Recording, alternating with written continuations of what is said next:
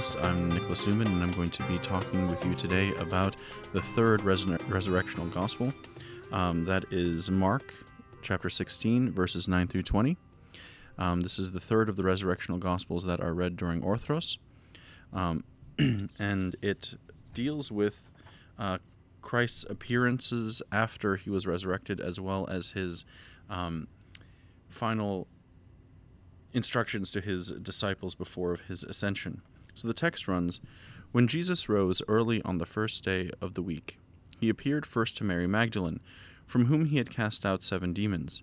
She went and told those who had been with him, as they mourned and wept. But when they heard that he was alive and had been seen by her, they would not believe it. After this, he appeared in another form to two of them as they were walking into the country. And they went back and told the rest, but they did not believe them. After this, he appeared to the eleven themselves as they sat at table, and he upbraided them for their unbelief and hardness of heart, because they had not believed those who saw him after he had risen. And he said to them, Go into all the world and preach the gospel to the whole creation. He who believes and is baptized will be saved, but he who does not believe will be condemned. And these signs will accompany those who believe. In my name they will cast out demons, they will speak in new tongues. They will pick up serpents, and if they drink any deadly thing, it will not hurt them. They will lay their hands on the sick, and they will recover. So then, the Lord Jesus, after he had spoken to them, was taken up into heaven, and sat down at the right hand of at the right hand of God. And they went forth and preached everywhere, while the Lord worked with them and confirmed the message by the signs that attended it. Amen. This is the final section of the Gospel of Mark and it is uh, a passage that can be divided into a couple of sections. So the first part of this passage is a repeated uh, appearance. So Christ first appears to Mary Magdalene, and then he appears to two walking into the country, and finally he appears to the eleven who are sitting at table. And what's interesting to note here is that these appearances are met with unbelief. So first he appears to Mary Magdalene, and she goes and tells this to the disciples, but they do not believe her. And then um, he appears, interestingly, in another form, in en etera morphi. He appears to two of them as they were walking into the country. And then they went back and told the rest, but they again did not believe. And finally, he appears to the eleven altogether. And this time, of course, since they see it themselves, they believe it. And he upbraids them for their unbelief and hardness of heart. This appearance of Christ to the eleven then begins the second section of this gospel, in which Christ tells the disciples what they are to do next. He gives them directions to go out and to preach, um, as he does in the Great Commission and he tells them what is going to be accompanying the signs of their preaching. So, accompanying signs that is going to be with their preaching to show people that it is, in fact, the truth.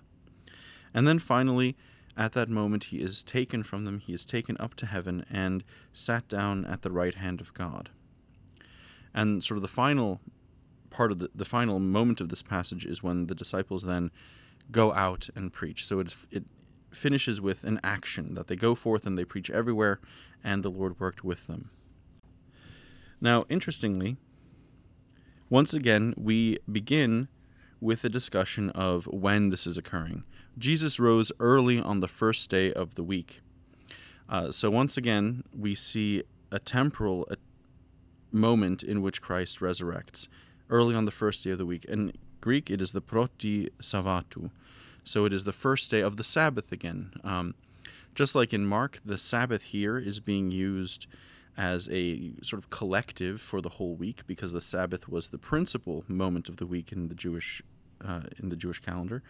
But since this is the first day of the week, protos can also be used in the sense of importance. So not only is this the first day of the week then in order, but the Proti Sabbatu then becomes the first day of the week in importance. So the Sabbath is completed, and now another day of the week has gained its place as primary, and that is Sunday, the day of the Lord. And he appears appeared first to Mary Magdalene. Um, why first to Mary Magdalene? Well, the Venerable Bede discusses this a little bit. The Venerable Bede said, "A woman first tasted death, but in Magdalene, but in Magdalene, woman first saw the resurrection, that woman might not bear the perpetual guilt of transgression among men." So, in a sense, here Mary Magdalene is is juxtaposed to Eve. Through e- right, Eve eats the the fruit in the in paradise, and because of this, sin enters into the world um, and now Mary Magdalene is sort of the first witness of this uh, fallen nature being overthrown, of death being overthrown uh, in Christ's rising from the dead. This uh, reminds me of a story that's told about the great hymnographer uh, Saint Kassiani, who was uh, one of uh, many young women who was presented to the emperor in order to be a potential bride. And the emperor says to her, Through woman sin entered into the world. And her response was, And through woman Christ enters into the world. So we see this juxtaposition of Eve and then the Theotokos, and here Mary Magdalene. Um, in, in a couple of different places, and it's it's a beautiful way of looking at how the the fallen nature of humanity kind of has come full circle. Now we have the possibility of achieving theosis of of achieving salvation where before through the through sin death and entered the world and our nature fell. After this he appeared in another form to two of them as they were walking into the country. Now who are these two? Augustine of hippo discusses this a little bit when he says now quote we must now consider how the lord appeared after the resurrection. In the gospel, he says, in the Gospel of Luke relates the whole story respecting these two, one of whom was Cleophas, but Mark here touches but slightly upon it. The village of which Luke speaks may be without, without absurdity be supposed to be what is here called a farmhouse, and indeed in some Greek manuscripts it is called the country, and that's what uh, it says here as well. But by this name are understood not only villages, but also boroughs and country towns, because they are without the city, without meaning outside of. So Augustine of Hippo equates these two with um, the two disciples who are on their way to Emmaus, and that this is uh, a witness of this happening as well. And inter- interestingly, of course, this is in another form. Um, because those two disciples were unable to recognize Christ when he appears to them, but assumed that he was a stranger, and of course he walks with them and um, then he eats with them and breaks bread with them and then disappears, and that's when they recognize him. Um, at some moment, these two that uh, Mark is talking about must recognize him because they went back and told the rest. So if he is appearing to them in another form, they never recognize him. They would not have, of course, gone back and told the others. But um, so at some point, they must have recognized him, which, of course, uh, unites this with the account in Luke. Augustine of Hippo continues to say but let no one suppose that Christ changed the form of his face by his resurrection. So, this in another form, an, etra, an eteramorphy in Greek, Augustine is saying that this isn't that he has kind of Picassoed or something like that, he, he has changed what he looks like. But he says, but the form is changed when of mortal it becomes immortal, so that this means that he gained a glorious countenance, not that he lost the substance of his countenance. So when it is talking about an, an another form, it's talking about the change of the the of human nature from fallen to not fallen. So Christ is showing forth what a human being is look it looks like when uh, when we are when we will be resurrected at the end of time. So finally, Christ, in, in this passage, Christ visits the other 11 and upbraids them. Unfortunately for the disciples, they're constantly being upbraided for their unbelief and their hardness of heart and all the things that they do because they had not believed. Um, if we look, however, at the Exapostilarion, at the um, the hymn of the of this resurrectional gospel, we see a very interesting way that the disciples are discussed.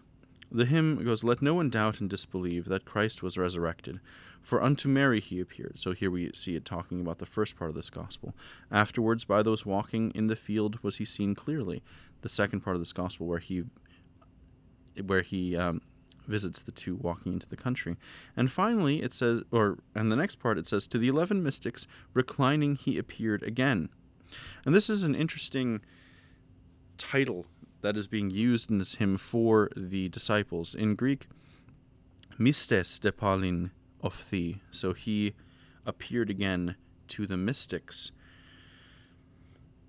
This is not a word that comes up in this gospel passage. It, he appeared to the other 11 and so forth. Um, however, it is a title for the disciples that comes up periodically in these exapostilaria. Uh, and the question is then, why are they being called mystics here? Mystics is a very loaded term in antiquity. We we have our own kind of supposition of what it means to be a mystic. We have um, often the word is sometimes is associated with things like New Age religion or or things like that. But here we're in a very different time period. We're in a very different context. And the word mystic is one that is very loaded in antiquity. It is usually associated with the different mystery cults that were around in late antiquity. Particularly, the mystics, the myste, are associated with cults like that of Dionysus or um, with the mysteries at Eleusis or with the um, the cult of Isis and Serapis and so forth. So it has to do with religious initiation. These initiates into the cult would go through a variety of different rites and um, ceremonies in order to become part of these mystery cults. Uh, in the cult of Cybele, for example, there was, uh, or at least supposedly, there was a rite of baptism in the blood of a bull. In the cult of Mithras, there were supposedly a number of different initiations depending on in what, depending on what rank you were going to be in this cult. Um, and in the Dionysus cult, there were several purification rituals and uh, various other initiation rituals you had to undergo. So, what miste actually means is one who is initiated into something. Now, what have the disciples been initiated into at this point? And how does this term kind of baptize the idea of initiation into an Orthodox or a Christian context? Well, later on in this passage, Christ ascends into heaven. And if we look at the icon of the ascension, normally we see the Virgin Mary at the bottom surrounded by the apostles.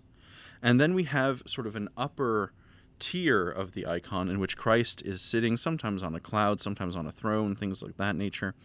But he is seated, he is in power. Um, in Byzantium, in uh, in Rome, the seated position was the position of power, and those who had lesser power would stand. He is usually has his hand out in blessing, and he is surrounded by the mandorla, this uh, whole body halo, you could say, that shows forth the divine light. Usually he's being carried upwards by angels, and often he is dressed rather than in the normal red and blue in a golden robe or a white robe or something of that nature. Where do we see the mandorla and this white robe or golden robe in other icons? we we see them, for example, in the icon of the resurrection or the icon of the transfiguration, where Christ is manifesting his divinity, where he is creating a moment of theophany, where everyone who is witnessing this has an interaction, as or a revelation of God. So the ascension, like the transfiguration on Mount Tabor, or um, when he descends to Hades and resurrects the dead, uh, or lifts the dead up to uh, from from Hades, is a moment of showing forth of manifesting his divinity. And this is what the disciples are being initiated into. They are seeing his divinity and the fullness of they're they're seeing the um, his divinity and him being raised up to heaven and where he's going to sit at the right hand of the Father. This is another moment where we see Christ showing forth his divinity. And this is what they're being initiated into. They're mistai, they're initiates into this mystery of Christ's dual nature of hum- of divine and human. Um, and this is then what they're going to go and preach to the whole world in response to Christ's command to do so. Christ says to them, Go into all the world and preach the gospel to the whole creation. This is an interesting phrasing because it's a little bit different than what we see in the Gospel of Matthew, where he says, Go and make disciples of all nations. Por efthentes iston cosmon apanta, kirixate to evangelion passi tictisi. So we have cosmos as a word here, and we have ktisis. Cosmos means the world as it was translated in the English. Um, cosmos is a very interesting word because it doesn't just mean world, but it also means order and it means beauty. So, for example, if you're studying cosmetology, you're studying sort of the, the way to make people beautiful, as it were. So, they're being commanded to go forth into the whole, almost universe, really, is it could be the way that you could interpret it and proclaim the gospel. Kirixate uh, to evangelion. A kirix is is similar to well, well, we would say a herald almost. You go and proclaim it. Not when we when we think preach, we think we have kind of a different understanding of what that might look like than when we say herald, right? Um, herald the good news, the Evangelion, pasi tiktisi, to the entire creation. So you could think of it almost as not just not just humanity is affected by the incarnation of Christ, because not just humanity was affected by the fall, all of creation is affected, and all of creation is, in a sense, put right here. So this preaching is to the whole of creation. Uh, there's, I think, an interesting parallel here if you look at the icon of the baptism of Christ. Christ descends into the water of Jordan, where he's baptized by John. And then, of course, the there's the manifestation of the Trinity when the the Father speaks and the the Holy Spirit descends. But why is Christ getting baptized? Christ is sinless, and John's baptism is a baptism for forgiveness of sin. So he doesn't necessarily need John's baptism, but he is sanctifying baptism and turning it into a means of salvation. Right below it says, "He who believes and is baptized will be saved." But he is also sanctifying the waters. Uh, when we uh, when we have the prayers of uh, making holy water or during the prayers for baptism, says he descends into the the river Jordan, crushing the heads of dragons that lurk there. Dragons, right? The demons that are lurking in this water are destroyed by Christ. The fallen nature of humanity and of creation is destroyed by Christ. And this then, Christ's sanctification of this water by his descent into it, doesn't just stay in Jordan. Jordan is a river. It flows and it flows into a lake and it flows into the ocean and then it is uh, taken up into the sky as as it um, and then it, it, becomes rain and it falls down on the earth and then the, goes through the entire water cycle again and again and again sanctifying all of the water in the world.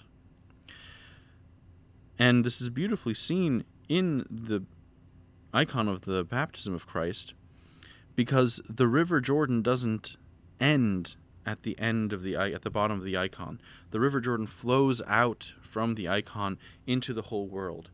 So this in the same way the disciples are meant to go forth into the whole world and to preach to all creation that Christ is God and Christ has overcome death. He has overcome the fallen nature of humanity and of creation and has set things right. And these signs will accompany those who believe. When the disciples go out to preach they're going to their preaching is going to be accompanied by signs that they are preaching the truth. And what are these signs? So, they will cast out demons. They will speak in new tongues. They will pick up serpents. And if they drink any deadly thing, it will not hurt them. They will lay their hands on the sick and they will recover. So they are going to be casting out demons. They are going to be able to communicate. They will pick up serpents and they will drink deadly things and it won't hurt them. And they will lay their hands on the sick and they will recover. Um, how should we interpret this? Is are these is this literal? Are we literally supposed to, as we preach Christ, are we supposed to go out and find ourselves some snakes? Gregory the Dialogist uh, discusses this passage, and he has a more allegorical interpretation. Uh, he says, For when her, pri- her priests, talking about the church, by the grace of exorcism lay their hands on believers and forbid the evil spirits to dwell in their mi- minds, what do they do but cast out devils? And the faithful, who have left earthly words, and whose tongues sound forth the holy mysteries, speak a new language. They who by their good warnings take away evil from the hearts of others take up serpents. And when they are hearing words of pestilent persuasion, without being at all drawn aside to evil doings, they drink a deadly thing, but it will never hurt them. Whenever they see their neighbors growing weak in good works, and by their good example strengthen their life, they lay their hands on the sick, that they may recover. And all these miracles are greater in proportion as they are spiritual, but by them souls and not bodies are raised. So he has a, a spiritual interpretation of this that the taking up of snakes isn't a physical thing, but it is a spiritual thing that when they take away the evil from the hearts of others by their good warnings, by their by their love, they are taking up serpents. When they hear words of pestilent persuasion without being at all drawn aside to do evil, they drink a deadly thing. So we have a spiritual understanding. However,